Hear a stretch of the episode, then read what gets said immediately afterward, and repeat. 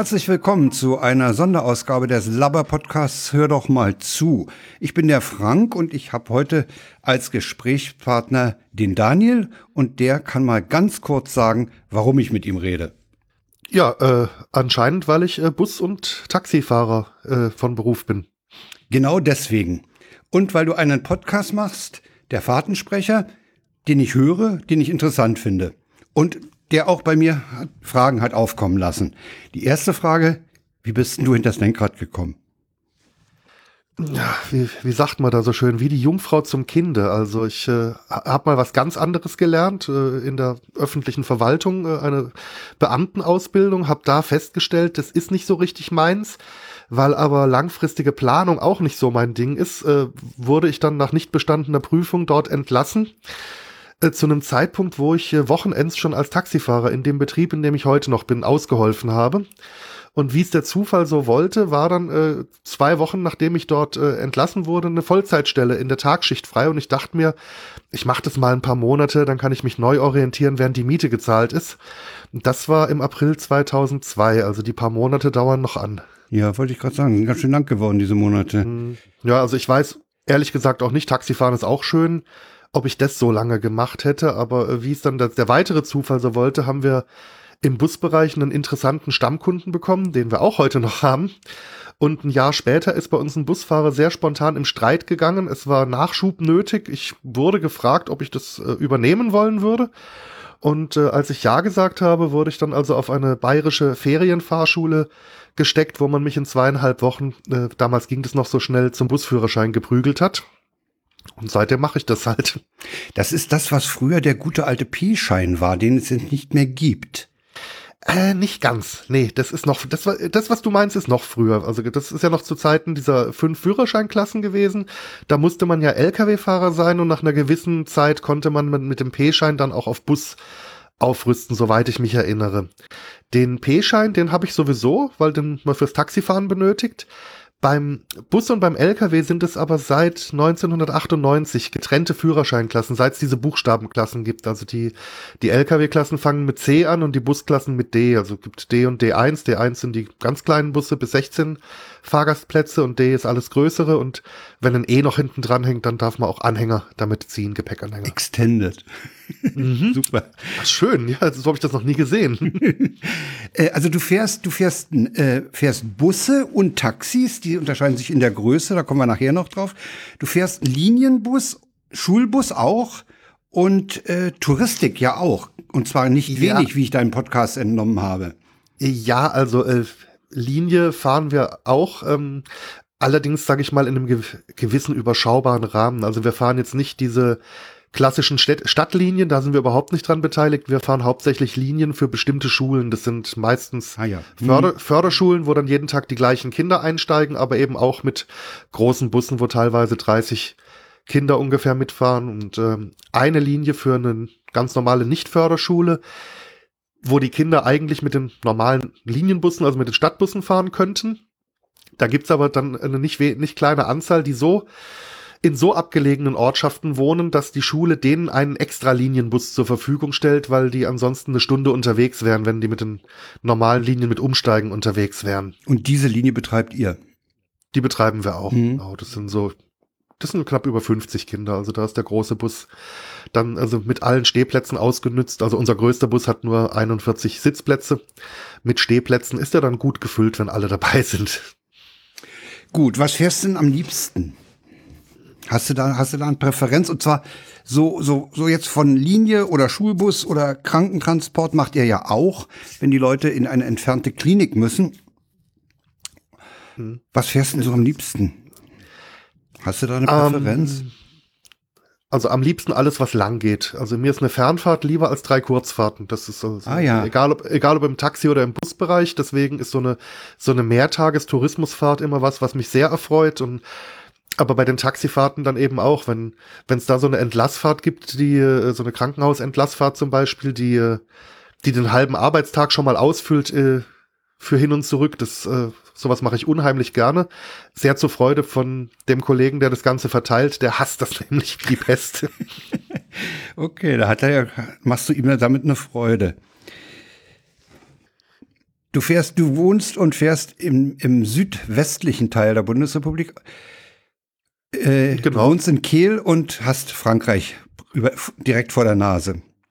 Genau, Kehl ist das, ein Grund, ist, das auch ein, ist das auch ein Grund, warum du so oft im französischsprachigen äh, Bereich unterwegs bist? Das hat damit mit Sicherheit zu tun. Also das Elsass hat ja touristische Qualitäten, mit Sicherheit. Mhm. Ja, ja, und, und Belgien warst du auch neulich. Ja, bin ich erst gestern Abend wieder zurückgekommen von.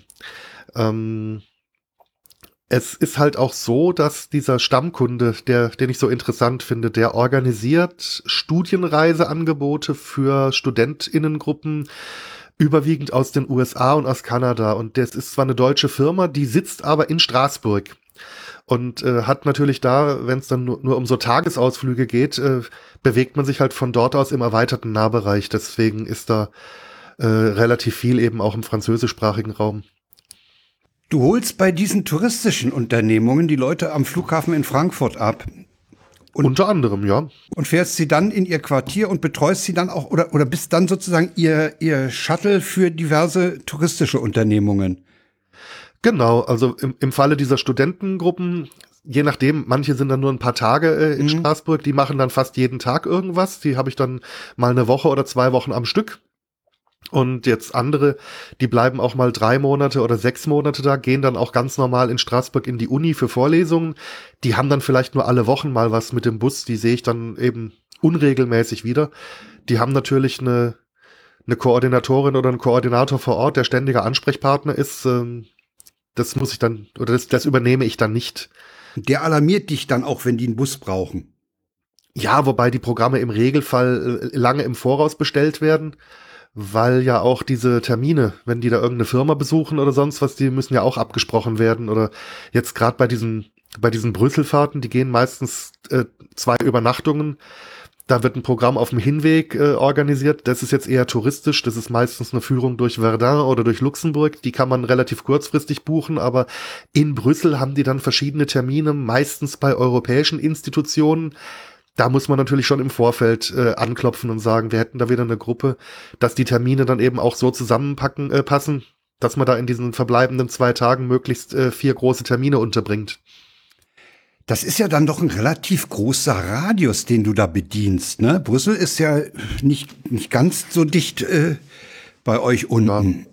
Ja, Brüssel sind ungefähr 450 Kilometer entfernt. Von uns, wenn wir über wenn, Frankreich Wenn du fährt. die jetzt dahin fährst, äh, bleibst du dann dort vor, du bleibst dann dort vor Ort im Hotel oder wie? Genau, also in Brüssel, wenn ich jetzt in Brüssel ankomme äh, abends, also dann könnte ich am selben Tag gar nicht mehr zurückfahren wegen der maximalen Lenkzeit, die ich pro Tag habe. Das heißt, ich könnte, wenn man es jetzt ganz äh, spitz macht, dann könnte ich die in Brüssel absetzen, könnte an dem Tag vielleicht noch so zwei, drei Stunden wieder Richtung Heimat fahren. Dann müsste ich halt irgendwo in Luxemburg übernachten, könnte dann am, äh, am zweiten Tag, an dem sie den Bus nicht brauchen, komplett heimfahren, einmal die Wohnung abklatschen, wieder umdrehen, wieder in Luxemburg übernachten, ja, damit ja. ich dann die am, am, dritten Tag wieder abholen kann. Das ergäbe wenig Sinn. Da, also da bin ich dann dort und da man sich in Brüssel, wenn man Termine hat, eher mit den Öffis bewegt, weil die Verkehrslage ein bisschen unberechenbar ist über die Tageszeiten, brauchen sie dort den Bus bis zum Abreisetag meistens auch gar nicht mehr. Ah ja. Das heißt, du hast dann in Brüssel freie Zeit. Da habe ich Freizeit, ja. So super. Du hast die Lenkzeiten angesprochen. Wie lange darfst du äh, ununterbrochen fahren? Wie ist das bei also dir? Der Michael hatte das äh, in einer der ersten Sendungen mal für die Lkw-Fahrer äh, ziemlich aufgeschlüsselt. Mhm. Das ist, sehr, das ist also äh, mit einer Ausnahme oder mit zwei Ausnahmen haben wir fast die gleichen Lenkzeiten wie die Lkw-Fahrer. Also ich darf am Stück viereinhalb Stunden lenken, maximal, dann muss ich 45 Minuten Pause machen, dann darf ich nochmal viereinhalb Stunden lenken. Dann bin ich bei neun Stunden und das ist die Regelzeit, die man maximal am Tag lenken darf. Ähm, zweimal die Woche darf man auch eine zehnte Stunde lenken, wenn man doppelt so viel Pause hat, also 90, 90 Minuten insgesamt. Zwischen den zwei Blöcken 90 Minuten Pause hat, dann. Und das Ganze darf ja. man sech, sechs Tage am Stück theoretisch, also im Normalbetrieb machen, dann muss man Pause machen. Am, am siebten Tage sollst du ruhen, hat mal irgendjemand gesagt. Das gilt auch für uns. Und äh, das heißt, rein rechnerisch, wenn ich das ausschöpfen würde, dürfte ich in einer Woche 56 Stunden lenken, also wo der Bus wirklich bewegt wird. Äh, aber damit, äh, damit das Ganze im Rahmen bleibt, hat der Gesetzgeber was anderes noch eingefügt, nämlich die sogenannte Doppelwoche. In der eine Doppelwoche beginnt äh, dummerweise jeden Montag. Äh, und dann werden eben von dort zwei Wochen am Stück gerechnet und in dieser Doppelwoche dürfen es nicht mehr als 90 Stunden sein. Das heißt, wenn ich diese Woche 56 Stunden lenke, darf ich in der Folgewoche nur noch 34 lenken. Ich darf aber, wenn ich diese Woche 56 Stunden lenken will, auch in der vorangegangenen Woche nur 34 gelenkt haben, weil ja jeden Montag eine Doppelwoche ähm, beginnt. Dafür hast du wahrscheinlich eine App auf dem Handy. Mm, nee, bei uns, äh, wir haben selten so lange Fahrten, ja, dass wir da wirklich okay. drankommen. Ähm, und also, was bei den Lkw-Fahrern anders ist als bei uns, wir dürfen auch sonntags fahren. Klar, da wird ja, ja gereist. Die Lkw-Fahrer dürfen das nur in Ausnahmefällen, also nicht alle, je nachdem, was sie befördern. Milch darf transportiert werden, glaube ich. Ja, und irgendwie diese, die, und die letzten 50 oder 100 Kilometer von irgendeinem Fährterminal oder einem Güterbahnhof zu einer Lagerhalle, das geht auch. Äh, also, da gibt's Ausnahmen, aber wir dürfen sonntags ganz regulär dürfen halt trotzdem normalerweise nur sechs Tage am Stück. Außer wenn wir mit ein und derselben Gruppe unterwegs sind und dabei auch mal mindestens 24 Stunden zusammenhängend in, im Ausland, äh, also außerhalb Deutschlands unterwegs sind, dann dürfen wir zwölf Tage am Stück lenken und danach halt eine doppelte Wochenpause machen. Herrlich. Das ist so eine Sonderregelung. Ja, das okay. ist so eine Sonderregelung, dass man eben so dieses typische, wir starten in Deutschland und klappern Skandinavien bis zum Nordkap und zurück ab, dass man das mit einem Fahrer machen kann. Ja. Und der ja. hat dann eben danach die, die doppelte Wochenruhezeit. Es, es ist ja auch so, dass man bei solchen Ausflügen normalerweise die Lenkzeit äh, gar nicht voll auskostet. Die Leute wollen ja nicht den ganzen Tag, jeden Tag zehn Stunden im Bus sitzen. Das wird ja, bei genau, der Anreise die, noch akzeptiert. Die Interesse, oder dann mal rauszukommen aus der Kiste, ja, ja. Eben. Ähm, also ich, ich weiß, äh, 2006, 2007 muss das gewesen sein, als sie mit den Digitaltaros angefangen haben. Da haben sie diese Zwölf-Tages-Regelung bei der Neufassung der Gesetze mal kurzfristig für uns außer Kraft gesetzt oder vergessen mit zu übernehmen. Und genau da habe ich eine Fahrt gehabt, äh, wo ich also, äh, inzwischen ist es verjährt, äh, ganz bewusst Ordnungswidrigkeiten begangen habe. Das, das waren Leute, die äh, aus einem afrikanischen Land, die sich grenzüberschreitende Verwaltungsprojekte angeschaut haben bei uns. Da haben wir also auch was in Kehl. Die haben das organisiert und die Reise ging also so, dass wir am äh, Tag eins äh, zwei Stunden ungefähr bis an die Schweizer Grenze, bis nach Basel gefahren sind, in ein Hotel. Dann habe ich sie an Tag zwei und Tag drei morgens vom Hotel jeweils 10, 15 Minuten zu einem Seminarort gefahren und am Nachmittag zurück. Am Tag 4, da habe ich meine Lenkzeit quasi voll ausgeschöpft. Da sind wir dann von der Schweiz bis an die deutsch-niederländische Grenze bei Gronau gefahren. So, haben uns dort im Hotel einquartiert. Äh, an Tag 5 da habe ich dann auch wieder insgesamt eine Viertelstunde zu arbeiten gehabt, nämlich die morgens fünf, sechs Minuten an einen Seminarort zu bringen und abends zurück. Tag sechs das gleiche, da sind sie abends nochmal Abendessen gegangen. Also da habe ich dann über den ganzen Tag vielleicht eine Stunde wirklich gearbeitet. Äh, Tag sieben und acht wären genauso gelaufen oder sind genauso gelaufen. Rein rechtlich gesehen hätte ich denen an Tag sieben sagen müssen, tut mir leid, nach EU-Verordnung bin ich jetzt übermüdet, heute fahre ich nicht. Hm, das kann man den Leuten schwer vermitteln, wenn man im Prinzip bis auf die zwei Reisetage äh, jeden Tag nur so 20 Minuten gearbeitet hat. Ja. Da, äh, ja. Äh, und äh, genau für sowas ist Da hast du diese Ordnungswidrigkeit geleistet. Genau, also das äh, wurde auch nie äh, kontrolliert und ich glaube inzwischen ist es wirklich verjährt und, und am Tag 10 sind wir dann irgendwie wieder zurückgekommen von der niederländischen Grenze. Da habe ich dann wieder mal richtig gearbeitet, sechs, sieben Stunden lang. Du fährst ja mit relativ großen Bussen durch die Gegend. Ich habe nämlich mich gefragt, wie ist denn das, wenn du auf ein, an, an einen Ort äh, musst, wo du noch nicht warst? Du musst ja dann äh, wissen, äh, komme ich mit dem Bus da überhaupt in das äh, womöglich kleine äh, in diese kleine Ansiedlung rein? Komme ich da, kann ich äh, Parkplatz? Wie ist es mit dem Busparkplatz und sowas? Äh, wie, wie sieht denn da deine Vorbereitung aus? Also unsere Busse sind für Busse tatsächlich relativ klein. Meistens fahre ich mit so einem 30-Sitzer, der ist ein bisschen größer als ein Wohnmobil. Oder stell dir so ein 7,5 Tonner LKW vor oder ein mhm. Müllauto. Ein Müllauto ist, glaube ich, eine gute Dings. Und äh, Müllauto ist auch immer so mein, mein Dings, äh, hier, äh, mein Maßstab. Äh, wenn wir so mal so ältere Familientreffen fahren, irgendwie ja. äh, ältere Leute, die wollen einen schönen Tag mit Museum und Kaffee trinken für ihre Verwandtschaft organisieren, kommt gelegentlich vor. Wollen in einer Altstadt, wo du womöglich durch ein altes Stadttor musst. ja, oder allein schon, äh, hier können Sie uns daheim abholen oder sollen wir irgendwo hm. hinkommen? Dann äh, ist meine erste Frage, wird bei Ihnen zu Hause vor der Straße, äh, vor der Tür der Müll abgeholt oder müssen Sie Ihre Mülltonne in eine Nebenstraße bringen? Wenn die sagen, der Müll wird vor der Haustür abgeholt, dann komme ich da auch rein. Da, wo der Müllwagen rumkommt, komme ich schön. mit meinem siebeneinhalb ja, Tonner wunderbar.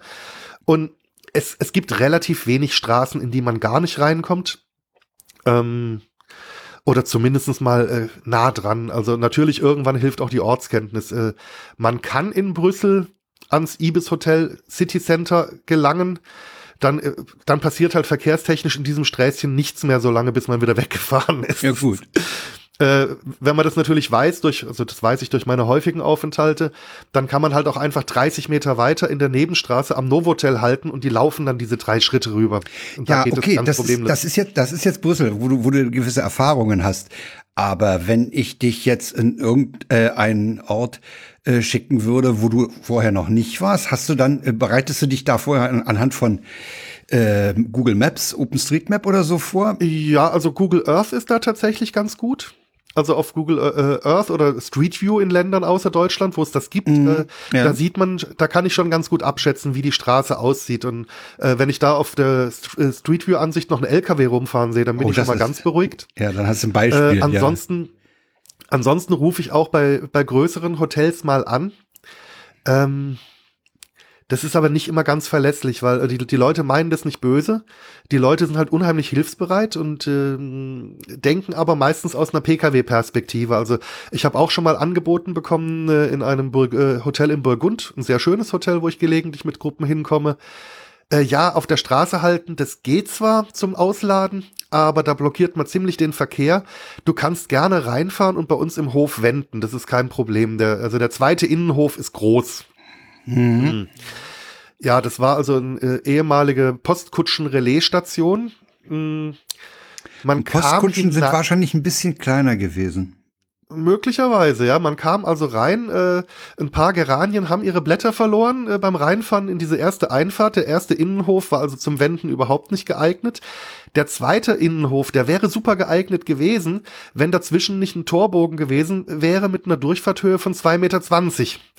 Dass du den gar nicht erreichen konntest. Oh, schade, ja. Und ähm, ja, also es kommt relativ selten vor, dass man irgendwo nicht hinkommt. Ich hatte das mit dem großen Bus mal tatsächlich vor fünf, sechs Jahren in, in Südfrankreich. Das war eine Wandergruppe, die hat also wirklich in abgelegenen Bergdörfern ihre Wanderung angefangen.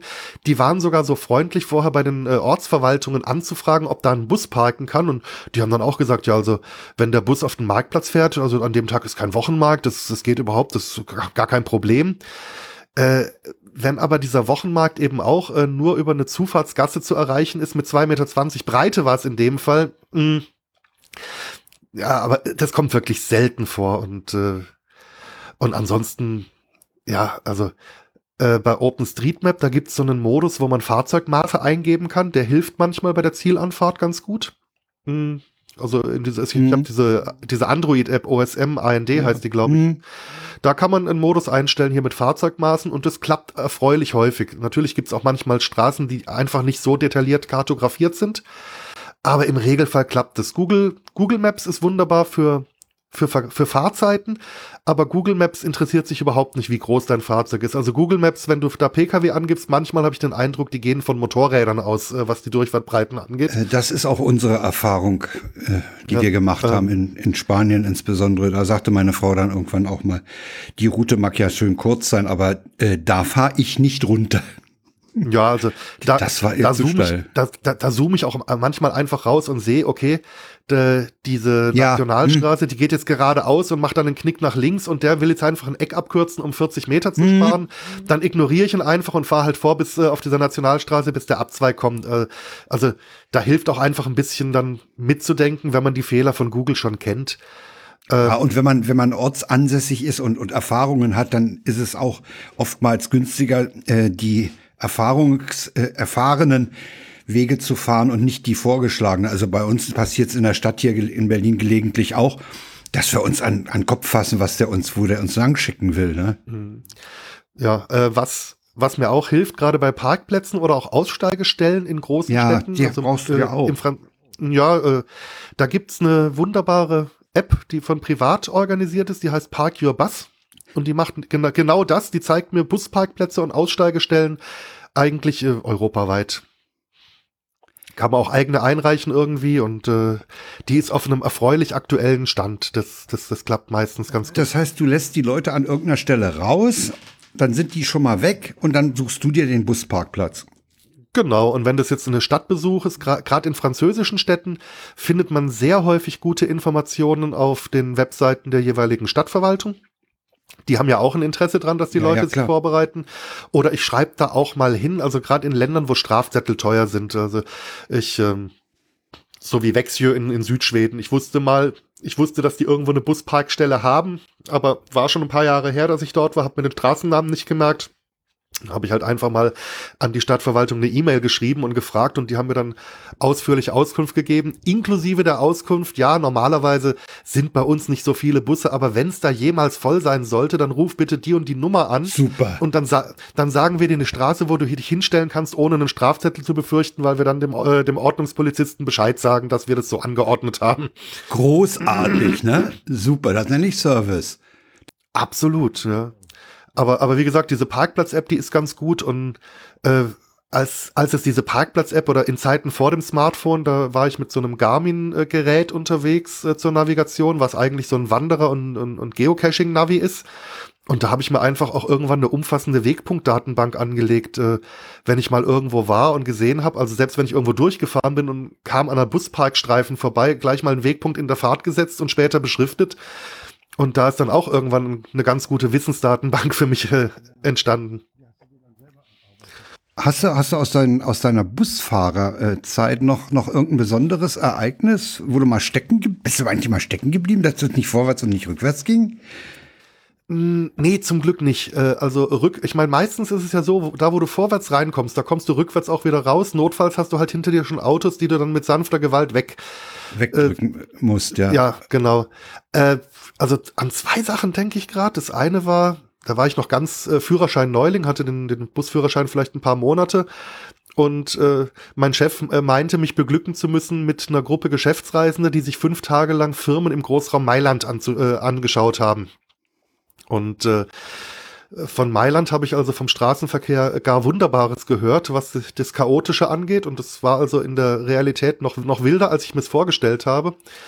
Und da hat es tatsächlich geholfen, äh, dass ich in meiner Vergangenheit mal für einen italienischen Gastwirt Pizza ausgeliefert habe und äh, beim Kartenspielen mit ihm meistens dann, wenn ich gewonnen hatte, die wichtigsten Schimpfwörter zu hören bekommen Herrlich. hatte. Und als ich, ja, super. als ich die dann aus dem Fenster rausgebrüllt habe, da haben dann ein paar Leute mir Platz gemacht. Das hat wunderbar funktioniert in der Kreuzung. Als da, da fuhren die aus allen Richtungen drauf zu, egal was für eine Farbe die Ampel gerade hatte und äh, hier Kreuzung frei halten. Das war jetzt auch noch nicht so ein verbreitetes Konzept, möchte ich mal sagen. Und ich stand halt mittendrin und wusste nicht mehr vor und nicht mehr zurück. Und aber mit, mit Schimpfworten ging's dann tatsächlich. Das stützt und die These meines Schulfreundes, der sagte, wenn du eine fremde Sprache lernst, lerne erst das Fluchen und die Schimpfwörter. Genau. Und dann noch die Zahlen, das, die, ja, ja. die helfen auch häufig. Und das andere, nee, stecken geblieben nicht, äh, aber es war am Ende war es dann knapp. Das war eine Fahrt durchs Elsass mit mehreren Besuchsterminen am Vormittag und dann sollte es über die Vogesen-Kammstraße sehr malerisch zu so einer Ferm Auberge gehen. Das sind so Bauernhöfliche Betriebe, die ähm, mit eigenen Produkten Leute bewirten. Da kriegst du dann eben so den, den Hauskäse und irgendwie eine, ah, ja. eine Fleischpastete und sowas und danach einen Obstkuchen. Also wunderbar rustikales, leckeres Essen aus, aus ehrlichen, feinen Zutaten. Und die waren also morgens schon am Hotel ein bisschen verspätet, waren dann an jedem Punkt, wo sie sich aufgehalten haben, ein bisschen länger und aber beim Mittagessen sollte es pünktlich sein, weil äh, die haben die gerade noch mit reingequetscht, die hatten mehrere Busse an dem Tag und natürlich auch nur begrenzt äh, Kapazität. Und dann waren wir da am letzten Punkt und äh, mir war also klar, über die, über die Kammstraße, so schön sie ist, es kann hinten und vorne nicht klappen. Und habe auf der Papierlandkarte geschaut und habe da eine sehr dick eingezeichnete Straße gesehen, die viel kürzer war. Hab Google Maps befragt, hat Google Maps hat gesagt, äh, ja, diese Straße ist das Beste, was du machen kannst, mhm. wenn du zu dieser Fern möchtest, total gut.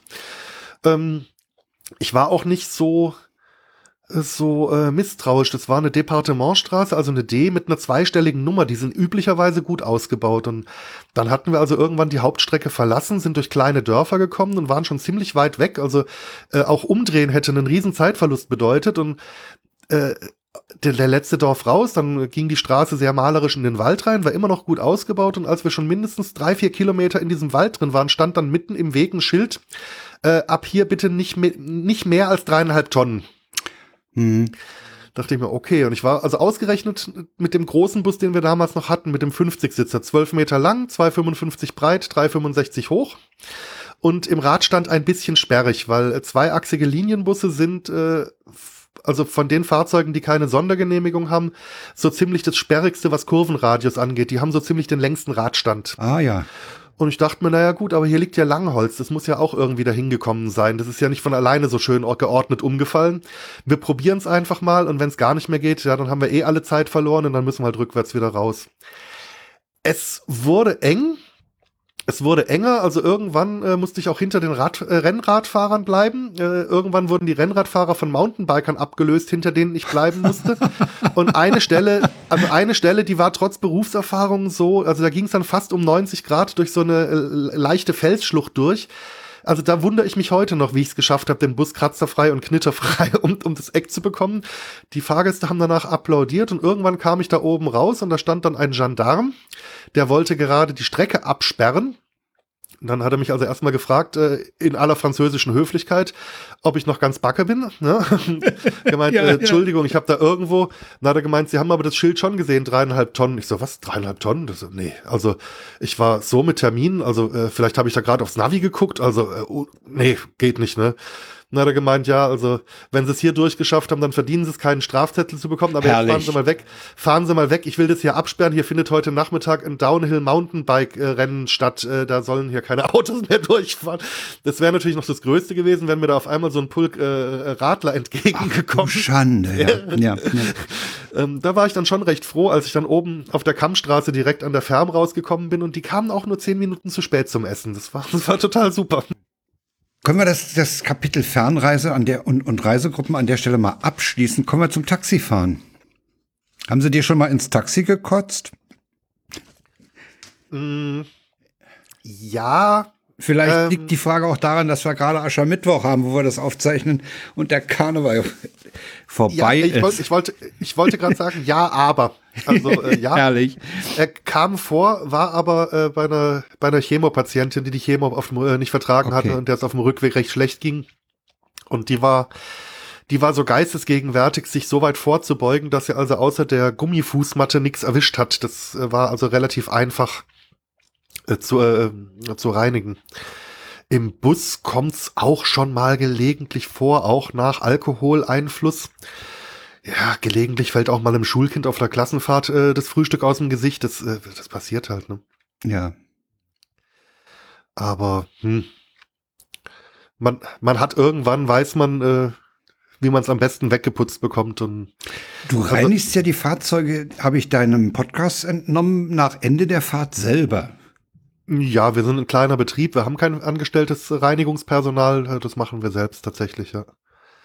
Man weiß also, wenn man in dem Job eine Weile arbeitet, um Gerüche und äh, Verfärbungen aus Polstern rauszubekommen, egal woher sie kommen, äh, gibt's fast nichts Besseres als diesen billigen Rasierschaum aus der Dose. Der hat so viele Waschtenside, das ist unglaublich, was was der macht. Also da habe ich im privaten Bereich auch schon das äh, Auto einer Kettenraucherin wieder äh, in einen fabrikneuen Duft äh, gebracht. Mit viel Arbeit zwar, aber das geht wunderbar.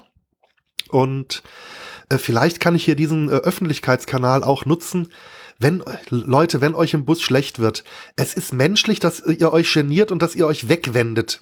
Aber wenn ihr dem Busfahrer einen Gefallen tun ähm, ähm, wollt, dann stellt euch in den Mittelgang und, äh, und brüllt in den Mittelgang, den Teppich kann man rausziehen und abkerchern.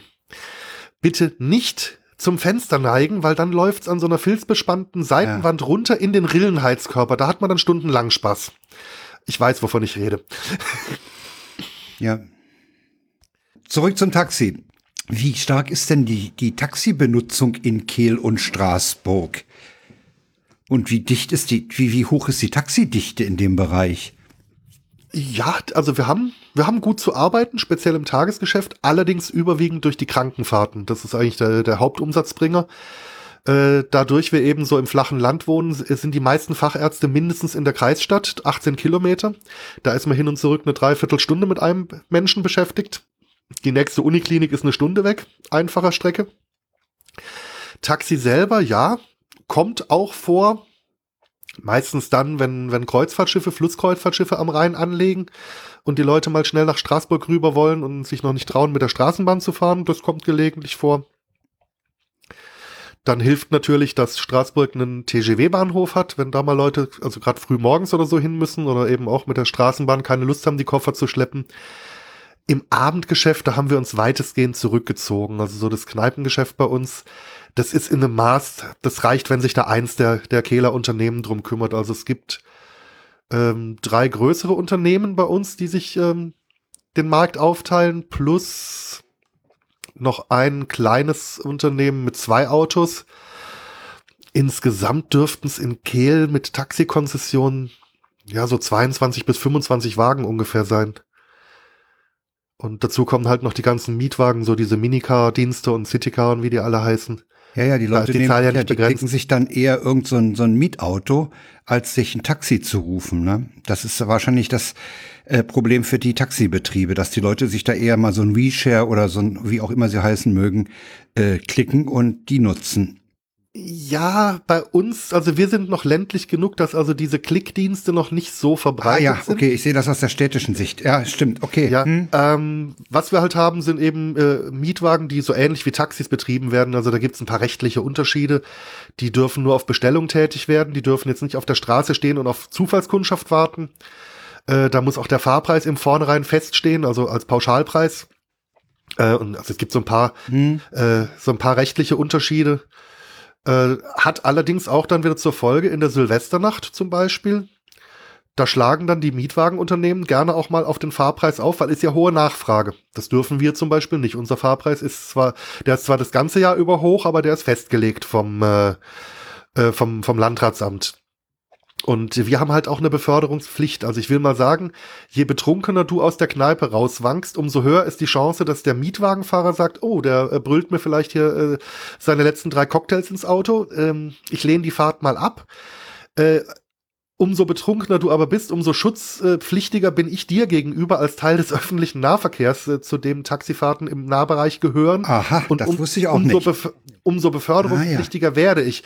Das heißt, wenn ich dann sagen würde, einfach so aus einer Laune raus, nee, äh, deine Nase passt mir nicht, dann könntest du ähm, da äh, mich anzeigen. Ah, ja. Also in, in so einem Fall, also habe ich jetzt selten selber nur einmal gemacht und, und, und der war schon voll gekotzt, als er rausgekommen ist. Da habe ich dann selbstverständlich, da habe ich dann gesagt, na selbstverständlich würde ich sie gerne fahren. Ich habe nur leider schon eine bestellte Fahrt in zehn Minuten. Warten Sie mal bitte auf den nächsten, der hier an den, an den Taxistand kommt. Ähm, also das machst Damit. du dann auch, dass du am Taxistand stehst und auf eine Tour wartest. Ja, selten. Also ich fahre ja bei uns Taxi nur an Tagen, wo ich mit dem Bus, mit dem Bus nichts zu tun haben. Und äh, wenn ich Taxi fahre, fahre ich dann meistens die Fernfahrten, wenn die bestellt sind. Aber also jetzt neulich habe ich äh, einen kranken Kollegen vertreten. Da bin ich auch tatsächlich mal wieder am Bahnhof gestanden. Das war aber, würde ich mal sagen, bestimmt für mich jetzt seit mindestens anderthalb Jahren das erste Mal wieder. Also ich war ja schon froh, dass ich den Bahnhof noch äh, aus eigenem Gedächtnis gefunden habe und nicht äh, auf Google Maps nachgucken musste, wo der in Kehl ist. Tiefstapler. nee, natürlich, aber ähm, kommt bei mir wirklich selten vor, weil ich bin, wie gesagt, hauptsächlich Busfahrer bei uns und äh, fahre dann Taxi oder Mietwagen bei uns auch nur in der Vertretung. Äh, also die Krankenfahrten, das ist ja, äh, wenn es Fernfahrten sind, das ist eben typisches Einsatzgebiet für ein Auto, was als Mietwagen zugelassen ist. Da muss man jetzt nicht ein Auto zwingend mit einer Taxikonzession rausschicken, wenn es mhm. Alternativen gibt. Das sind dann Fahrzeuge, die auch äh, Rollstühle transportieren können. Äh, ja, bei uns schon in der Firma. Also wir haben sehr viel, also wir haben überwiegend Rollstuhlfahrzeuge im Pkw-Bereich. Also wir haben fünf Autos mit Taxikonzessionen, von denen haben vier einen Rollstuhlplatz und eins ist so ein Achtsitzer. Und von den Mietwagen, die wir haben, da ist noch eine E-Klassen-Limousine dabei, die wir gelegentlich mal brauchen. Aber das meiste sind äh, entweder Caddies mit einem Rollstuhlplatz oder dann auch im größeren Rahmen irgendwelche Sprinter mit vier bis sechs Rollstuhlplätzen, je nach Bestuhlung. Das liegt aber auch daran, wir haben in Kehl Kork eine der zwei größten Spezialeinrichtungen für Menschen mit Epilepsie, die Diakonie Kork. Das heißt, wir haben bei uns in Kehl einen wesentlich höheren Anteil an Menschen, die im Rollstuhl sitzen, als im Bundesschnitt. Da ist die Nachfrage entsprechend da. Und der der VW Caddy in der langen Version, also der Caddy Maxi, der hat eben ganz normal vorne zwei Plätze, hinten eine Rückbank mit drei Plätzen und noch einen Rollstuhlplatz, äh, für den man die Rückbank nicht umklappen muss. Das heißt, die Autos sind unheimlich flexibel, die können man als ganz normales Pkw-Taxi einsetzen für eine Gruppe von bis zu vier Personen und äh, können hinten trotzdem noch einen Rollstuhl reinmachen, ohne umbauen zu müssen. Das ist natürlich Bietet günstig, sich, ja. Bietet Das- sich bei uns in der Gegend absolut an, ja. Mhm. Also ich weiß, dass mein Arbeitgeber in Kehl der erste war, der ein Rollstuhltaxi angeschafft hat vor deutlich über zehn Jahren. Also als auch diese Umbaubetriebe anfingen, da gute Lösungen äh, auf den Markt zu werfen. Da haben die Konkurrenzbetriebe noch so ein bisschen gelächelt und, und sonst was und ja, braucht man doch nicht und stellt sich raus, die Nachfrage ist inzwischen so, dass es eigentlich kein Unternehmen bei uns mehr gibt, das nicht Rollstuhlfahrzeuge auch im, im Fuhrpark hat. Da wir aber auch äh, stammmäßig die Entlassfahrten von äh, eben jener Klinik für epilepsiekranke Menschen fahren und die gehen auch häufiger weiter weg, haben wir einen ziemlich hohen Anteil an Rollstuhlfahrzeugen. Wir haben auch einige Schülerlinien dort und äh, Linien äh, von WerkstattmitarbeiterInnen und hier Wohnheimen, also Menschen, die da in den Wohnheimen untergebracht sind drumrum. Also deswegen haben wir da einfach einen, einen relativ hohen Anteil an entsprechenden Fahrzeugen oder eben auch bei diesen Sprintern. Die haben so einen flexiblen Fußboden, wo man entweder beliebige Einzelsitze oder Rollstuhlbefestigungspunkte einhängen kann. Vermutlich könnte man auch irgendwelche Befestigungspunkte für Paletten, wenn man das mal machen müsste, anbringen. Und die kann man halt sehr flexibel bestuhlen. Also da kann ich vom Achtsitzer mit Riesengepäck äh, bis zu ja vier, vier Leute mit Sitzplatz und drei Rollstuhlplätze bis hin nur sechs Rollstuhlplätze, äh, kann ich da alles ähm, äh, individuell äh, mit relativ wenig Arbeitsaufwand kann ich da äh, umstellen. Stichwort Gepäck. Ähm, du hast in deinem Podcast gelegentlich den Gepäckanhänger äh, erwähnt. Das machst du so Pi mal Daumen, dass du sagst, Ja. die Truppe, die ich da jetzt in Frankfurt abhole, das sind so und so viele Leute, die wollen so und so viel, so und so lange bleiben in Europa. Äh, da nehme ich mal lieber einen Gepäckanhänger mit. Genau, also wenn's wenn's Gäste aus Übersee sind, sage ich mal, kriege ich bei mir in den 30-Sitzer von 16, 17 Leuten das Gepäck gut in den Kofferraum. Darüber wird's dann spannend, wenn zu viele äh, einzelne Koffer mit großen Abmessungen sind, dann wird's eng.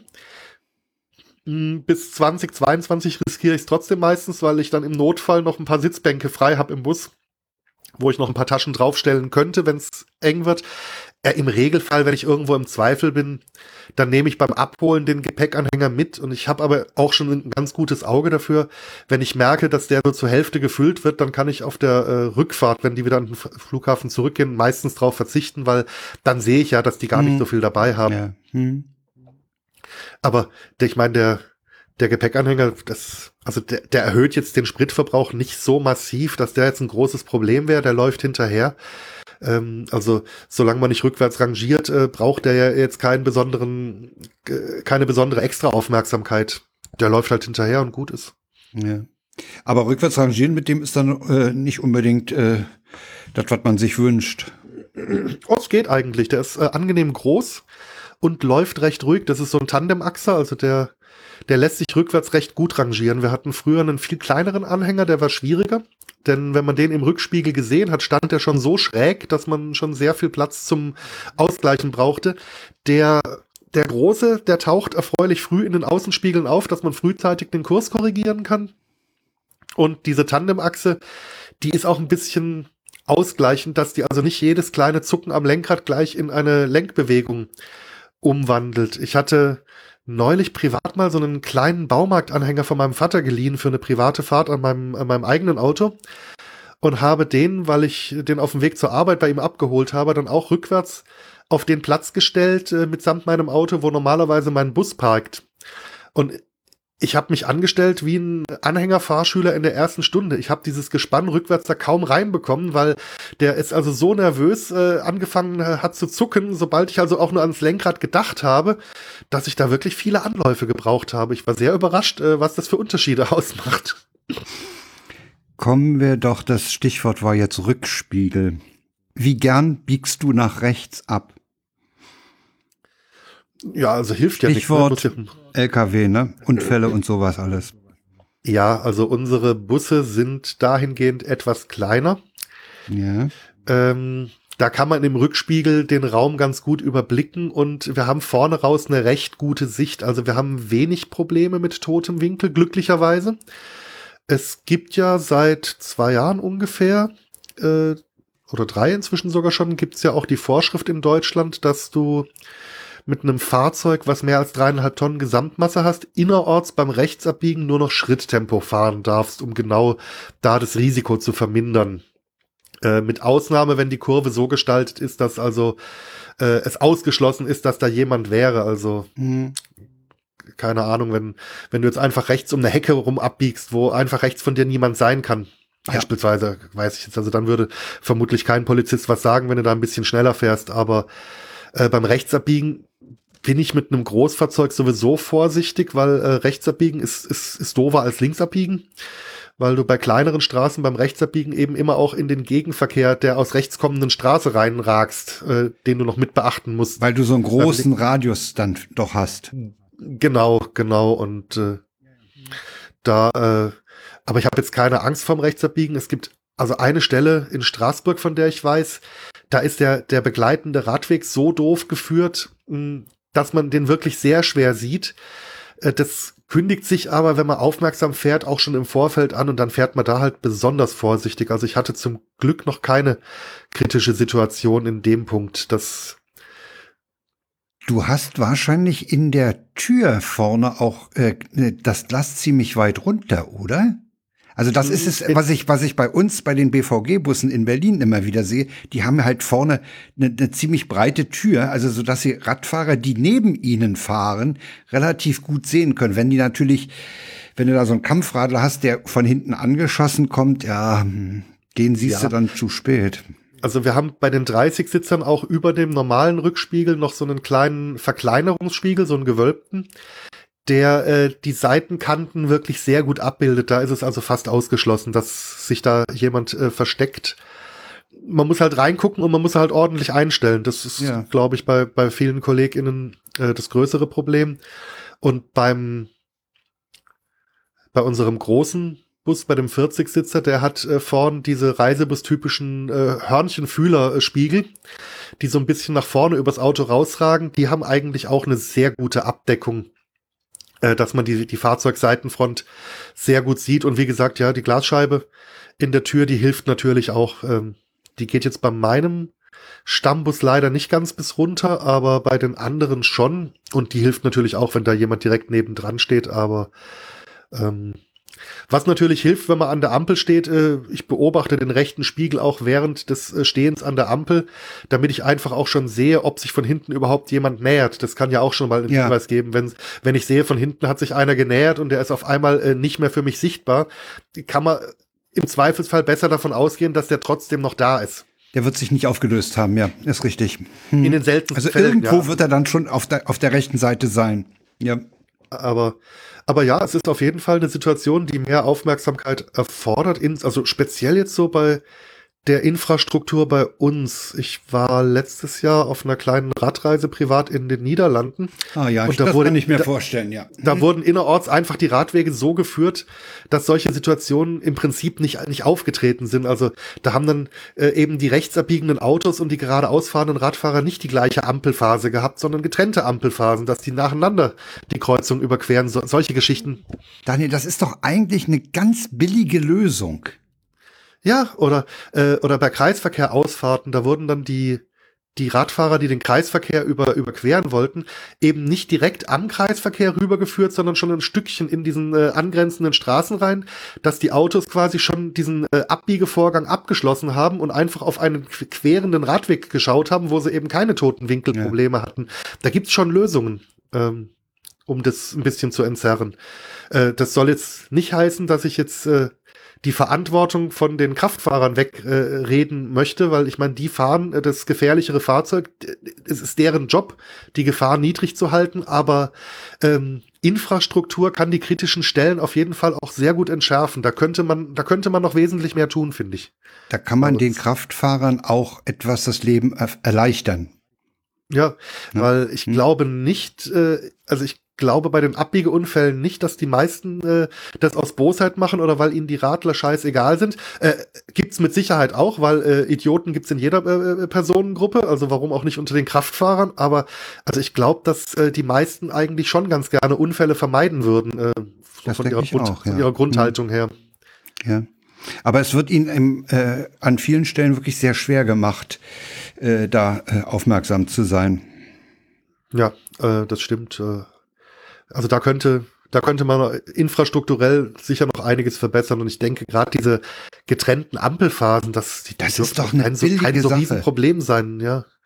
Das, das muss man doch hinkriegen können. Äh, wobei allerdings äh, anzumerken ist, dass die wenigsten Ampeln äh, noch mal eine Radfahrerampel dabei haben. Ne? Ja, was ich jetzt bei Die uns müsste man dann sehe, wahrscheinlich nachrüsten. Ja, was ich bei uns in der Gegend schon sehe, wenn sie Kreuzungen neu gestalten, ist, dass die so eine so eine Aufstellfläche für Fahrräder praktisch vor dem ersten Auto machen. Also quasi vor der Haltelinie für die Autos ist nochmal so eine, so eine Aufstellfläche, dass die an der Ampel äh, auf ihrer Radspur vorziehen können. Und da sehe ich dann häufiger auch, dass da eine kleine Radfahrampel an der, Am äh, an der Ampelanlage ist, die einfach so fünf Sekunden früher grün schaltet, dass die Radelnden schon mal in der Kreuzung sind, bevor die Autos losfahren dürfen und damit sind sie sichtbar. Das Mhm. klappt meines Erachtens auch schon mal ganz gut und ist, glaube ich, keine so teure Angelegenheit. Äh, da ein bisschen Farbe aufbringen und äh, ja, ich weiß, Far Farbe ist keine Infrastruktur, aber ähm, ist schon mal besser als gar nichts. Ne? Ja, ja. Aber sag mal, sowas kann man doch mit Assistenzsystemen lösen. Ah. Also, hm. Ja, jein. Also ich habe in meinem Stammbus habe ich so ein so ein wunderbares äh, Einbauassistenzsystem von Stone äh, Stone Ridge heißt die Firma genau. Stonehenge sind die Steine in Großbritannien. Stone Ridge, aber auch aus Großbritannien nennt sich Mobile Eye und der warnt mich immer, wenn äh, wenn wenn er glaubt, dass ich jetzt gleich irgendwelche Leute zu Moose fahre. Das kommt ganz gerne mal vor, wenn ich aus dem Kreisverkehr rausfahre, dann erkennt er nämlich dieses kleine Schild in der Mitte der Verkehrsinsel für die Einfahrenden als, als Kind, was da rumsteht. Gibt Vollalarm. Hm? Äh, Wir haben in einem Dorf auch eine Bushaltestelle, die jetzt dummerweise in einer langgezogenen Linkskurve liegt. Das heißt, da kommt es geometrisch eben vor, wenn ich mich der Haltestelle nähere, Dass, dass du sich der direkt Bus auf die Leute zufährst. Ja, genau, genau. Und das, Super. also da, da warnt er mich dann schon sehr, sehr lautstark davor. Also das, äh, oder auch, ja, also er, er warnt auch sehr, sehr früh. Also teilweise warnt er mich auch vor Leuten, die auf der anderen Straßenseite am Straßenrand stehen, wenn die Straße ein bisschen enger ist, weil er da denkt, da gibt's jetzt gleich ein Unglück, obwohl ich da noch ganz gut weit weg bin. Also ich würde mich auf die Assistenzsysteme nicht zu hundertprozentig verlassen. Ich, ich lach bei unseren Großraumtaxis immer über einen Mercedes Vito. Der hat auch so äh, ganz viel Zeugs. Also ähm, nicht nur Assistenzsysteme, aber auch so Sachen, so Komfortdinger wie Ja, ja, da, da, wollte ich auch noch hin, so diese. Komfortsachen. Klimaanlage in der siebten äh, E- Menüebene und sowas. Ja, aber also dieser Vito, der schafft's nicht mit dem Regensensor den Scheibenwischer sinnvoll anzusteuern. Also da werden also äh, trockene Scheiben runtergeruppelt bis zum geht nicht mehr, aber äh, aber Nieselregen wird nicht erkannt. Dann hat er so tote Winkelblinker in den in den Außenspiegeln, die also auch nicht immer die Realität abbilden. Aber wenn ich dann seitlich einparken will, dann sagt das Auto, äh, das kann ich für dich übernehmen. Habe ich ja. ehrlich gesagt mich, mich noch nie getraut, das auszuprobieren, weil der ist nicht in der Lage, Regen zu erkennen. Und dann soll er die Parklücke treffen? Nee, das mache ich lieber selbst, tut mir leid. Ja, das kann ich nachvollziehen, ja. ja. Aber du magst diese, diese, diese elektronischen Systeme nicht besonders, ne? Hm, Ich Drehregler bin wären dir, glaube ich, lieber. Wenn ich deinen deinen eher das- Podcast ich bin- verfolge. ich bin kein Freund von Touchscreen-Bedienung im Auto, weil äh, zumindest mal für die Sachen, die man während der Fahrt gerne verstellen möchte, sowas wie Lüftung. Also unser neuer Caddy, da äh, regelt man eben die Klimatisierung über ein Touchscreen-Feld. Und das finde ich halt dahingehend ein bisschen doof, weil es mich zwingt, dorthin zu gucken. Für ein einfaches Wärmer oder Kälter, da weiß ich bei einem Auto, was ich regelmäßig fahre, normalerweise, wo der Knopf ist und kann den blind in die richtige Richtung drehen. Und das finde ich einfach, was die Sicherheit angeht, ähm, vorteilhafter, wenn man eben bei so einer äh, alltäglichen Sache eben nicht dorthin gucken Mhm. muss zwingend, sondern äh, das einfach mit einer kleinen Handbewegung machen kann. Deswegen bin ich jetzt nicht so der Riesenfreund von Touchscreen-Bedienung. Ich habe per se jetzt nichts gegen die Assistenten. Also ich hatte einmal einen Busauffahrunfall, beziehungsweise mir vor einer hinten rein. da bin ich überzeugt davon, hätte ich diesen Notbremsassistenten nicht an Bord gehabt, dann wäre ich meinem Vordermann auch reingekracht. So hat der ein bisschen schneller und ein bisschen stärker gebremst, als ich das vermutlich geschafft hätte. Und ich kam 20 Zentimeter hinter dem zum Stehen. Okay, das ist ja das ist ja was Vernünftiges, ja, okay. Aber ich habe sowieso in dem Zusammenhang mit dieser Steuerung über Bildschirm frage ich mich, wir haben den Leuten das Telefonieren per Handy im Auto verboten, aber wir, wir äh, erwarten von ihnen, dass sie in der dritten, vierten, fünften Menüebene sich zurechtfinden während der Fahrt. Ne? Naja, ähm, ich denke mal, also ich darf ja, glaube ich, auch auf meinem Handy irgendwie, wenn ich nur einmal kurz hingucken muss, solange es in einer Halterung steckt, irgendwie, äh, keine Ahnung, äh, irgendwie eine Navi-Meldung wegdrücken oder sowas. Also ja, jetzt nicht telefonieren. Ja. Und und ich gehe mal davon aus, dass diese Regelung auch für das fest eingebaute Touchscreen-Kontrollelement im Auto gilt. Äh, aber sinnvoll finde ich es trotzdem nicht unbedingt. Mhm. Also, äh, also wenn's wenn's noch keine andere Möglichkeit erfunden worden wäre, dann würde ich ja gar nichts mal sagen. Dann würde ich ja sagen, das muss halt noch sich entwickeln. Aber wir sind jahrzehntelang mit haptischen Tasten äh, ja, genau. Sind mit Sinne des Wortes sehr gut gefahren. Und, Allerdings. Und äh, also das soll jetzt nicht klingen wie alter Mann äh, sperrt sich gegen alles Moderne, aber ähm, es sieht natürlich sehr, sehr fancy aus mit diesem Touchscreen, aber ich, ich, ich sehe noch nicht, warum das die alltägliche Bedienung wirklich besser macht. Wie gesagt, für diese ganzen Komfortfunktionen, Einstellungen und sowas, was man im Stand macht, bitte gerne. Da will ich jetzt auch nicht, da will ich jetzt auch nicht diese VIP-Tasten von früher vom Mercedes-Bordcomputer mehr haben, aber, aber für alles, was während der Fahrt ich schnell mal einstellen möchte. Also da finde ich diese, diese tastbaren Knöpfe, Schalter, Drehregler finde ich eigentlich eine ganz gute Sache, wenn ich ehrlich bin. In welchem Abstand überholst du Radfahrer? Äh, ich glaube im zulässigen Abstand, weil ich selber viel mit dem Rad unterwegs bin und äh, mich immer tierisch über Leute aufrege, die mich ja, zu knapp ja. überholen. Deswegen bin ich da, glaube ich, sehr, sehr äh, sensibel drauf. Also ähm, ich denke, also ich mache eigentlich, also mit dem Bus sowieso äh, innerorts immer einen kompletten Spurwechsel. Wenn ich das nicht machen kann, überhole ich nicht. Punkt. Ah ja. Hm ähm, wenn ich jetzt mit einem kleineren Auto unterwegs bin und die Straße ist sehr, sehr breit, dann äh, ist es vielleicht kein ganz kompletter Spurwechsel unter Umständen, wenn ich abschätzen kann, dass der Meter 50 mhm. trotzdem eingehalten wird. Aber mhm. also mit, mit, dem Bus mache ich persönlich komplette, äh, kompletten Spurwechsel. Und ich weiß aber leider, dass ich bei uns in der Stadt von den äh, KollegInnen, die ich da häufiger sehe, nicht nur aus unserer Firma, dass ich da leider äh, in, äh, in einer Minderheitengruppe bin. Das machen leider tot. nicht alle. Hm. Sag mal, da, da könnte man doch aber auch Assist, äh, äh, irgendwelche Abstandswarner einbauen, oder? Na sicher. Das hat man aber nur noch nicht. Also das, ja, ich glaube, ähm, ich glaube nämlich auch, dass die Leute, die meisten, also viele Leute werden diese Neuerung in der Gesetzeslage noch nicht kennen. Äh, die, die da lautet? nicht so neu. Ja, innerorts 1,50 Meter und damit ist wirklich hm, die Luft ja. gemeint zwischen der linken Schulter des Radmenschen äh, auf dem äh, Fahrrad und dem rechten Außenspiegel des, des Kfz.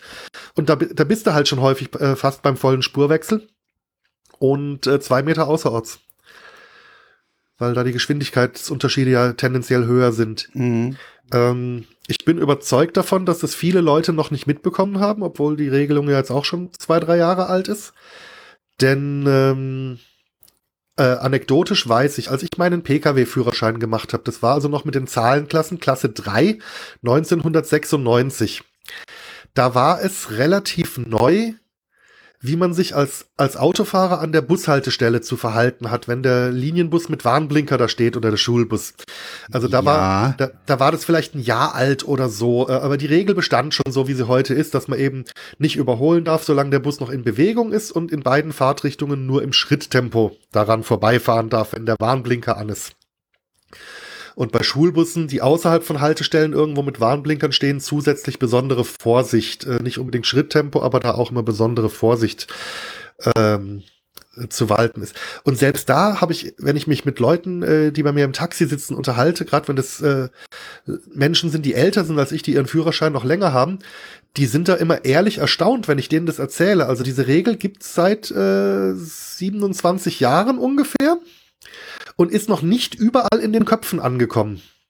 Du, wenn ich hier in, in Berlin, da hält der Bus an der Haltestelle, da rauscht der andere Verkehr aber voll im Normaltempo vorbei. Ja, da ist nichts mit. Ja, äh, das, also das nehme ich ja bei uns auch wahr. Ich vermute mal, das ist eine allergische Reaktion bei vielen Kfz-Lenkern.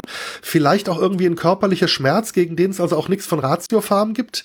Ähm, diese Vorstellung, äh, zwei Minuten hinter einem Bus hinterherfahren zu müssen, also die muss den Leuten unheimliches Unbehagen äh, verursachen. Da, da finden also Manöver statt, ähm, die sind beachtenswert. Also selbst bei uns in, im Kleinstädtischen äh, schüttel ich da manchmal den Kopf drüber. Hm. Äh, ich, da, also wir haben so einen, einen größeren Kreisverkehr, der ist nicht zweispurig, aber hat eine sehr breite Spur da werde ich dann teilweise auch schon auf dieser Mittelinsel mal überholt, wenn einer unbedingt am Bus vorbei Echt? muss. Ganz dringend. Ja, ja, das äh, kommt vor. Und äh, nicht selten Eltern mit Kindern, äh, mit kleinen Kindern an Bord, wo ich mir immer denke, das sind doch potenzielle Schulbusfahrgäste und eigentlich müsste doch diese Zielgruppe ein besonderes Interesse an Sicherheit im Umgang mit Bussen haben. Ähm, aber nö. Das nee, nee, die haben ja hinten ein Baby an Bord Aufkleber und der schützt ja vor allem. Äh, ja, richtig, genau, richtig. Ja. Am besten noch mit voll ausgeschriebenen Namen, insbesondere wenn die Namen exotisch sind, damit auch die ganze ja, Welt sieht, wie kreativ, ne? Naja. Mhm. Ja, und die haben es natürlich auch unter Umständen, wenn es Schulkinder sind, sehr eilig. Die müssen ja die Kinder dann bis vor die Tafel im Klassenraum fahren. Mm, das scheint tatsächlich, also ähm, ich habe auch mal an der Grundschule bei uns äh, Kinder abgeholt, die irgendwie zu einem Ausflug fuhren und wollte halt Bescheid geben, dass der Bus da ist, weil ich nicht in Sichtweite mhm. des Schulgebäudes der Fenster parken konnte. Und da, da äh, war tatsächlich ein, ein äh, gezeichnetes Bild an der Tür gehangen, hier mit ein paar Kindern drauf und dem äh, Text, liebe Eltern, ab hier schaffen wir es alleine. Super, ja, äh, genau. Ich dachte mir, ja. Äh, äh, in meiner Grundschulzeit, also ich wäre ja vor Scham im Erdboden versunken, wenn mich meine Mutter bis ins Schulgebäude, am besten ja, ja. noch bis ins Klassenzimmer begleitet hätte. Ja, klar. Ähm, aber da haben sich, glaube ich, die Zeiten wirklich geändert. Ich bin auch noch selber in die Grundschule gegangen. Ja, ich zu auch. Fuß. Ja, ja. Ich auch. Und ja, ja. Das, äh, also ich bin überzeugt davon, dass die ersten paar Male, weil da gab es einen Zebrastreifen an der befahrenen Straße bei mir auf dem Schulweg. Ich bin überzeugt davon, dass meine Eltern die ersten paar Male mal so äh, in Abstand hinter mir hergegangen ja, sind, um zu gucken, okay, ob ich mich gut verhalte. Und aber als die gemerkt haben, dass das klappte, habe ich das dann alleine gemacht. Aber das ist heute wirklich, also äh, wir fahren ja wie gesagt äh, Linien von Förderschulen, das heißt, da haben die Kinder einen weiteren Schulweg und sitzen auch länger im Bus. Und äh, bei uns im innerstädtischen Bereich wohnt kein Kind weiter als 200, 300 Meter von der jeweiligen Haltestelle. Und es sind nicht wenige, die, die jeden Morgen mit dem, El äh, mit dem Elterntaxi, mit dem Auto an die Bushaltestelle Nein. werden. Doch. Also zu Fuß könnte ich ja noch verstehen. So, und dann stehen da, hm. wenn da fünf Kinder sind, stehen da fünf Eltern. Also mhm. nicht nur ein Älter, sondern fünf. Ja. Und die bleiben dann auch stehen, bis der Bus weggefahren ist. Äh, also da ist nicht mit Einsteigen getan, weil es gibt so Haltestellen, wenn ich merke, ich bin ein bisschen vor dem Plan, da bleibe ich noch mal zwei Minuten stehen, weil ich an den nächsten zwei Haltestellen mitten auf der Straße zu stehen komme, damit ich dort nicht damit zu früh du da nicht zu viel auffällst. Ja, okay. Hm. Genau. Und wenn ich da dann stehe, dann stehen da wirklich fünf Eltern, wie ja, wie so Statuen äh, auf dem Gehsteig und gucken äh, stoisch auf den Bus, äh, bis ich dann tatsächlich den Blinker setze und losfahre. Es, äh, es ist ein Schauspiel. Das ist Irrsinn, ne? Ja. Ja, ich, ich glaube, ich hatte eine recht glückliche Kindheit. Und auch wenn ich so im Verwandtenkreis sehe, dass die Eltern auch wirklich ständig wissen, wo ihre Kinder gerade sind oder es ständig ja, wissen wollen und so. Also ich bin mir nicht sicher, ob ich mit dem, was ich von damals weiß, heute noch mal Kind sein wollte. Die Kinder heute kennen es nicht anders, die können sich damit vermutlich gut zurechtfinden. Hoffe ich zumindestens. Aber hm, also mir kommt das befremdlich vor, muss ich ehrlich sagen. Ja, ja, ja, mir auch. Haben wir was Wichtiges vergessen, was du noch unbedingt loswerden willst? Was mhm. Benehmen in Reisebussen zum Beispiel angeht.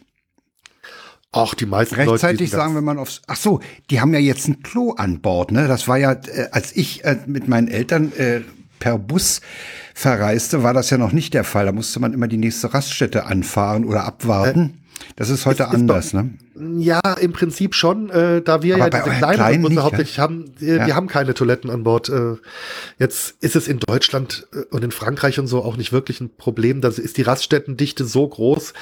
Ich sag halt den Leuten, wenn ich sie am Flughafen abhole, gerade wenn sie aus, äh, aus Übersee kommen, dann sage ich denen halt schon, äh, wir machen Pausen, so oft es benötigt wird. Also wir machen mindestens äh, Pausen, wie ich sie gesetzlich brauche. Ja, ja klar. Mhm. Wer mehr Pausen braucht, bekommt mehr Pausen. Ich bitte die Leute halt dann äh, nicht erst äh, äh, in dem Moment äh, zu sagen, dass sie aufs Klo müssen, wenn es schon brandeilig ist, sondern ähm, ein bisschen früher, weil es halt je nach Fahrstrecke auch mal 20 Minuten dauern kann, bis ja. man eine saubere Raststätte erreicht, weil diese diese äh, unbewachten PWC-Anlagen, also die sind ja jetzt auch eher was für Liebhaber, ne? ja. Aber das, das klappt ganz gut. Nee, die, die Leute benehmen sich eigentlich ganz gut. Ich meine, klar, äh, irgendwelche Fastnachts- oder Oktoberfest- oder Junggesellenabschiedsgruppen, die sind natürlich äh, in sich lauter als der historische Verein, der irgendwie ins Museum fährt. Ähm, aber das macht die Leute ja per se nicht unsympathisch. Das macht die Arbeit zwar objektiv anstrengender, klar, aber das sind ja trotzdem meistens nette Leute. Und die meisten, die, die benehmen sich schon und äh, manchmal ist es auch einfach irgendwie was, was bei, bei ihr, bei den Leuten zu Hause, wenn sie von weiter weg kommen, vielleicht äh, kein großer Aufreger wäre. Und da sind die aber auch verständnisvoll. Also ich war mal mit einer Gruppe asiatischer äh, Manager unterwegs, die auf Geschäftsseminar waren, also auch eine längere Wochenendausflugsfahrt und fahre so vor mich hin und die waren relativ ruhig. Und ich denke mir irgendwie, auf einmal, es riecht in dem, in dem Bus nach Suppe. Also äh, ganz mhm. eindeutig Suppe. Und guckte dann mal so in diesen Innenspiegel und dann stand da auf dem Teppich im Innen, äh, hier im Mittelgang, stand da so ein, so ein Gaskocher, auf dem ein Topf Suppe Nein. Äh, erhitzt, erhitzt wurde. Also da musste ich dann schon mal darauf hinweisen, dass ich also auch bei großzügigster Auslegung der Brandschutzrichtlinien ja. das also nicht mehr tolerieren kann. Das war aber auch dann kein Problem. Dann haben sie also die Flamme gleich gelöscht. Aber ich wäre auch gar nicht vorher auf die Idee gekommen, dass äh, Na, die haben aber was über, die haben aber was über die Sitten bei uns damit gelernt, ne? Ja, aber äh, also wie gesagt, wenn man mit den Leuten freundlich redet, dann äh, haben die da auch immer Verständnis dafür. Und das, äh, nee, also äh, die meisten benehmen sich klar, also diese eine Schülerlinie mit den äh, Teenagern, da mussten wir jetzt neulich mal ein paar Leuten Busverbot erteilen, weil Ehrlich? Äh, da wo müssen ja, ja, da, da, wo dann, Schule, ja. Ja, die müssen jetzt halt mit dem öffentlichen äh, Bus fahren, wo sie länger ja. unterwegs sind, mhm. weil ähm, die sind ja nicht doof. Und äh, wenn der Busfahrer vorne noch eine FFP2-Maske äh, trägt, dann kann man hinten in den hinteren Reihen relativ lange rauchen, bis es vorne auffällt. Und äh, wenn man dann aber mit den Zigaretten auch noch Löcher in die Sitzpolster reinbrennt und so, also das, das mögen wir halt dann auch nicht, weil dazu sind die Fahrzeuge auch einfach ein bisschen zu schade und ein bisschen zu teuer. Wir haben ja keine speziellen Linienbusse, die das wegstecken können. Wir fahren mhm. ja mit unseren Reisebussen die Linie. Ja. Ja. Und aber kommt selten vor. Also die meisten Fahrgäste sind hochanständig, das muss man wirklich sagen. Auch die Schülergruppen. In welchem Altersbereich ja, sind die denn so? Also die meisten, die wir haben, sind eher noch im Grundschulalter und ja, mhm. diese eine Teenagerlinie. Äh, dadurch wir auf den meisten Linien jeden Tag dieselben Kinder im Bus haben, ist es doch noch mal was anderes. Mhm. Äh, Wenn es da Probleme gibt, da haben wir auch Rückhalt von der Schule, dass man einfach mal mit denen redet und sagt, okay, hier Kind XY, also der schnallt sich halt nie an und springt die ganze Zeit im, im Bus rum und kann man da vielleicht mal auch noch mal mit dem reden oder so. Also das, ja. das klappt, äh, klappt im Regelfall ganz gut. Jo. Wir haben deinen Podcast. Sagen, ja, du ja, insgesamt würde ich sagen, dass die Kinder sich äh, insgesamt freundlicher benehmen als manche angetrunkenen Erwachsenen. Also, äh, also neulich hatte ich auch mal so eine Gruppe von äh, Leuten aus einer Geschäftsführungsebene, die es bei der Weihnachtsfeier ein bisschen übertrieben hatten. Da kamen dann halt gleich so die Ansagen hier, äh, hier, wir haben Geld und deswegen machst du jetzt gefälligst, so. was wir sagen und so, äh, so weiter. Und also so dieses, ähm, ja, wir sind was, äh, wir sind was Besseres als du. Das, äh, das finde ich immer ein bisschen anstrengend, weil weil es auch einfach so unnötig ist. Ich meine, ich mache ja sowieso, was die wollen, weil die bezahlen mich ja tatsächlich dafür. Dann muss man mir das doch nicht, äh, nicht so an den Kopf äh, werfen, bevor ich, bevor ich mich geweigert habe, irgendwas zu tun. Ja, ja, ja. Ja, aber Geld äh, macht halt gerne von sich reden. Ne? Ja, also einmal, da hatte ich so eine ganz seltsame Bildungsreisegruppe. Da kam äh, die, die da kannte ich niemanden und da kam die Veranstalterin direkt äh, noch vor Fahrtantritt auf mich zu und hat gemeint, nur damit Sie Bescheid wissen, Sie brauchen sich mit uns nicht zu unterhalten, wir sind nämlich gebildet. Dachte ich mal, Was? okay, alles klar. Dann äh, werdet ihr von mir keinen Ton hören und das habe ich auch durchgezogen. Das ist ja eine Frechheit. Das finde ich ja schon.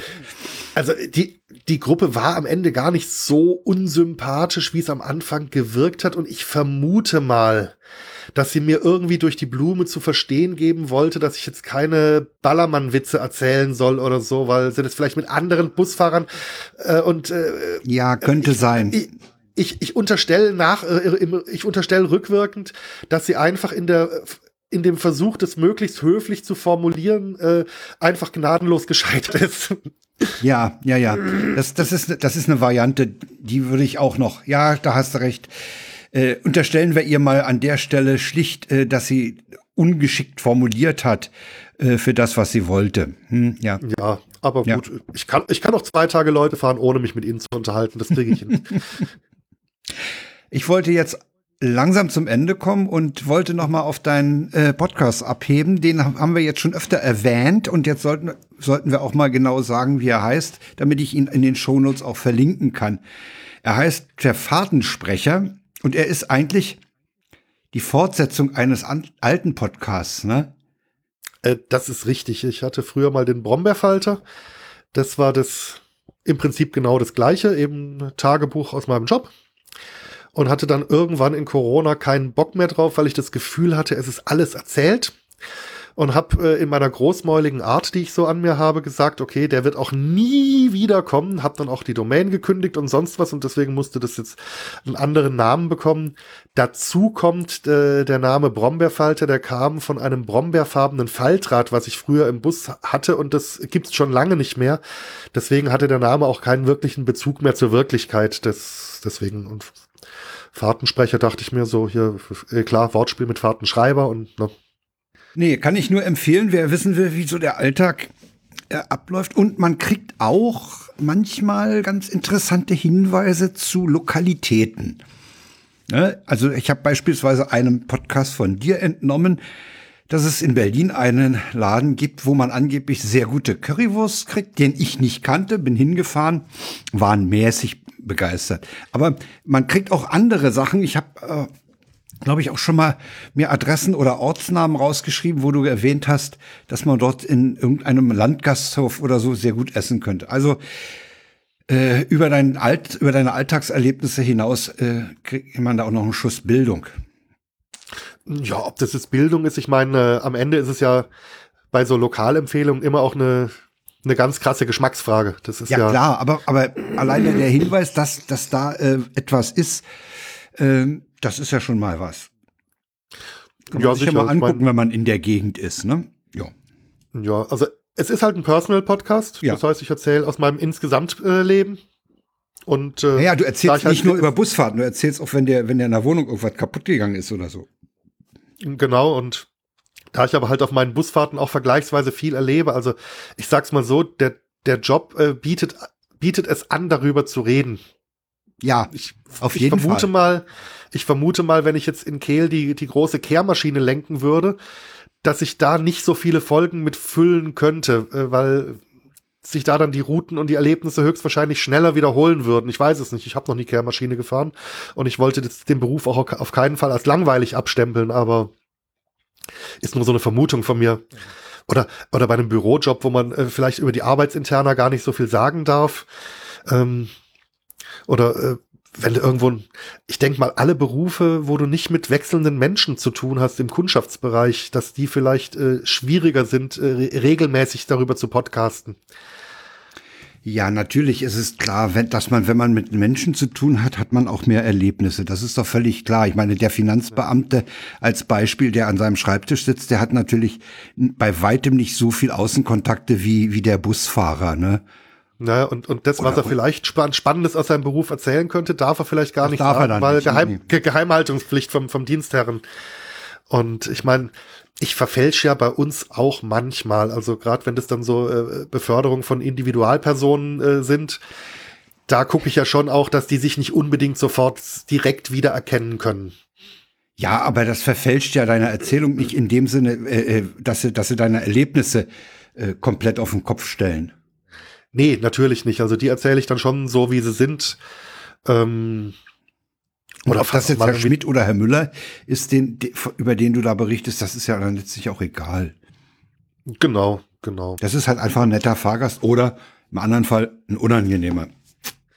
Genau, und äh, bei Sachen, von denen ich jetzt nicht weiß, ob ich drüber reden äh, darf, da halte ich mich bewusst vage. Also es kommen bei mir im, äh, im Fahrtensprecher immer wieder auch äh, nicht näher definierte Behördenfahrten vor. Ja. Da werde ich, da werde ich den Teufel tun und erwähnen, für welche Behörde das ist und äh, was ich da genau befördere, weil ich auch gar nicht weiß, ob ich das darf. Du fährst, und, äh, du fährst für Behörden, äh, ich sag, fährst, fährst du da irgendwelche Aktenberge durch die Gegend? Kann man sich so vorstellen, ja. Mhm. Ah ja. Also. Okay. Ja, dass, dass die halt was schnell zu einer anderen Dienststelle muss, äh, eben mit dem Taxi durch die Gegend schicken. Jo. Ja, im Wesentlichen. das sind, sind dann Botenfahrten, ne? Ja, genau. Nä, nä, näher möchte ich es äh, in nee, der Öffentlichkeit muss man nicht. nicht. Ne? Deswegen, ich frage dich auch nicht, ob, du, ob, ob ihr in, in Kehlen Koks Taxi betreibt. Also wenn, äh, wenn, dann muss das ein Kollege von mir machen und der, das, äh, der muss sehr diskret sein. Also es ist ja noch nicht zu Ohren gekommen oder so. Okay. Nö, also das Einzige, was ich im Taxi schon mal geschmuggelt habe, war während der Corona-Beschränkungen glutenfreie Lebensmittel für einen guten Freund, als wir nicht privat nach Straßburg rüber durften und der aber halt durch viele Lebensmittelunverträglichkeiten dann von seinen Haupteinkaufsquellen abgeschlossen war. Ja. Da bin ich, wenn ich äh, Krankenfahrten äh, grenzüberschreitend gemacht habe und drüben leer geworden bin, bin ich halt nochmal schnell im Supermarkt verschwunden und habe für den mit eingekauft. Aber man kann doch zwischen Frankreich und Deutschland gar nicht mehr schmuggeln innerhalb durch, durch, durch die EU-Regelungen. Nee, der klassische Schmuggel ist doch nicht mehr. Ja gut, man könnte bei Alkohol oder so die ja, Zollfreigrenzen okay. überschreiten. Ja. Aber in dieser ersten Corona-Beschränkungswelle, da durften wir ja tatsächlich die Grenze nur noch mit einem guten Grund übertreten. Das heißt, wir durften gar nicht einfach so rüberfahren. Und das war das Problem für äh, eben für, der, für meinen Bekannten, dass der eben von vielen Lebensmitteln, die er so braucht, äh, von der Versorgung ein bisschen abgeschnitten war, weil äh, da ist das heißt, dann halt doch haben, so, so kleinstädtisch. In der Situation haben die diese Doppelstadt Straßburg-Kehl praktisch geteilt. Ja, in der, also in dieser ersten Welle von Corona-Einschränkungen im Frühjahr 2020, mhm. da musstest du quasi beruflich unterwegs sein, um die Grenze übertreten zu dürfen. Das wurde von der Bundespolizei kontrolliert, also gerade bei der Rückeinreise wollten die wissen, was man da drüben zu tun gehabt hat. Da ist natürlich so ein Taxischild auf dem Dach unheimlich hilfreich, ja, um zu unterstreichen, klar. dass man beruflich unterwegs war. Da waren auch die Kehler Fußgängerzone, dieser kleine Einzelhandel, äh, der war im Wesentlichen geschlossen und die Supermärkte, äh, die hatten, also Aldi hat bei uns mehrere Filialen. Äh, da war dann nur noch eine auf und auch nur mit reduzierten Öffnungszeiten, so von 10 bis 18 Uhr. Und eine Zeit lang konnten wir äh, so in den großen Supermärkten fast gratis einkaufen, weil die halt noch ihre normalen Bestellmengen hatten und das Zeug nicht losbekommen hatten. Da hast du dann irgendwie ein Kilo äh, Gemüse für, für, für 30 Cent bekommen, weil sie wollten es nicht wegwerfen. Ja, hm. naja, das war sehr gespenstisch. Also äh, die Stadt war tot. Kehl, äh, Kehl als Kleinstadt neben einer Großstadt macht äh, mit seiner, also der Einzelhandel hat ungefähr 60 bis 70 Prozent französische Kundschaft und die waren dann auf einen Schlag weg. Das ich finde das interessant, dass die Franzosen rüberkommen und in Deutschland einkaufen. Ich hätte gedacht, dass es umgekehrt ist, weil die Franzosen doch, was Essen angeht, den, den besseren Ruf haben. Äh, absolut. Äh, die Basissachen sind halt bei uns preiswerter. Es ist nicht unbedingt nur Lebensmittel. Wobei ich es bei den Lebensmitteln witzig finde. Also so Läden wie Aldi und Lidl gibt's ja in Frankreich auch. Mhm. Die haben dort ja. aber nicht so den Ruf. Da geht man dort nicht so gerne hin. Aber bei uns stürmen sie diese Läden.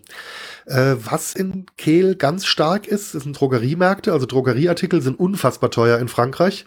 Ähm, DM hat auf Kehler Gemeindegebiet meines Wissens fünf Filialen die veröffentlichen keine Umsatzzahlen, aber ich las mal einen äh, Artikel, äh, der gut recherchiert zu sein schien, dass wohl die drei umsatzstärksten DM-Filialen überhaupt äh, sich alle auf Kehlergebiet befänden. Höchstwahrscheinlich. Hm. Äh, Tabakwaren, die sind bei uns momentan deutlich äh, preiswerter als in, in Frankreich. Also wir haben sehr viel Zigarettenläden. Ähm, Solarien sind bei uns weniger reglementiert. Die sind also in Kehl auch überdurchschnittlich stark vertreten und Geldspielgeräte. Da haben wir auch eine sehr hohe Dichte. Nicht mehr ganz so hoch wie noch vor sechs, sieben Jahren. Da, da hatten wir mal irgendwie 20 Geldspielgeräte angemeldet auf 1000 Einwohner. Bundesschnitt ist irgendwas bei zwei weil die in Frankreich auch nur an bestimmten Orten in sehr begrenzter Zahl erlaubt sind. Das heißt, die ganzen Elsässer Zocker kamen halt auch über die Grenze. Hm. Das sind so unsere Exportschlager momentan. Mit den Zigaretten, das war früher mal anders. Also als ich ganz klein war, ist meine Mutter jeden Tag über die Grenze geradelt und hat diese eine Schachtel Zigaretten gekauft, die sie als Grenzanwohnerin damals zollfrei einführen durfte pro Tag. Ist ja niedlich. ja. Okay. Ja, ich meine, wir kaufen natürlich auch viel in Frankreich ein, weil die Auswahl an besonders guten Sachen ist drüben deutlich größer. Und wenn man mal was Leckeres, irgendwie einen leckeren Frischfisch haben will, Käseauswahl, solche Sachen, die ist drüben natürlich bombastisch. Ähm, aber es ist so ein Wechselding. Ne? Das Einzige ist halt, Kehl ist ungefähr nur ein Zehntel so groß wie Straßburg. Das heißt, wenn äh, französischer Feiertag ist bei uns die Läden auf sind, dann bricht der Verkehr zusammen. Wenn 3. Oktober ist, an einem Tag, an dem in Frankreich die Läden offen sind, das merkt man drüben nicht so, weil hm. wir einfach zahlenmäßig nicht in der Lage sind, den dortigen Verkehr ähnlich gut zum Erliegen zu bringen. Aber es ist tatsächlich so, äh, seit ein paar Jahren fährt die Straßenbahn über die Grenze bis nach Kehl. Und diese Linie D, die eben die grenzüberschreitende Linie ist, ist die einzige Linie des Straßburger Verkehrsverbundes, äh, die samstags die meisten Passagiere hat und nicht unter der Woche, weil das die Einkaufslinie ist. Ja, ja. Hm. Okay, ich würde vorschlagen, dass wir den Deckel drauf machen. Wir haben am Schluss noch einen kleinen Ausflug ins Kulinarische gemacht. Und dann würde ich mich einfach nur bei dir bedanken, dass du dir die Zeit genommen hast. Ich danke für die Einladung. War sehr schön, hier mal auch zu Gast sein zu dürfen. Jetzt habe ich also wieder was, was ich von meiner äh, noch im Leben zu erreichen Liste abstreichen werde. Wenn ich es jetzt noch schaffe, für eure regulären Folgen irgendwann mal eine in den Tuts der Woche aufzutauchen, dann kann ich beruhigt sterben. Herrlich. Da du Tuts sagst, nehme ich an, du hast dich von Twitter verabschiedet. Äh, ja, also irgendwann haben mir die Kapriolen des aktuellen Besitzers also den Spaß dran verdorben und äh, nachdem ich die meisten Leute auch, also zu denen ich Kontakt halten will, auch anderweitig kontaktieren kann, dachte ich mir, ach, ich habe keine Lust, mich darüber zu ärgern und bin gegangen. Nachdem wir uns gegenseitig bedankt haben, kommt hier nur noch das Outro. Das war's. Tschüss okay. an die Hörenden. Tschüss.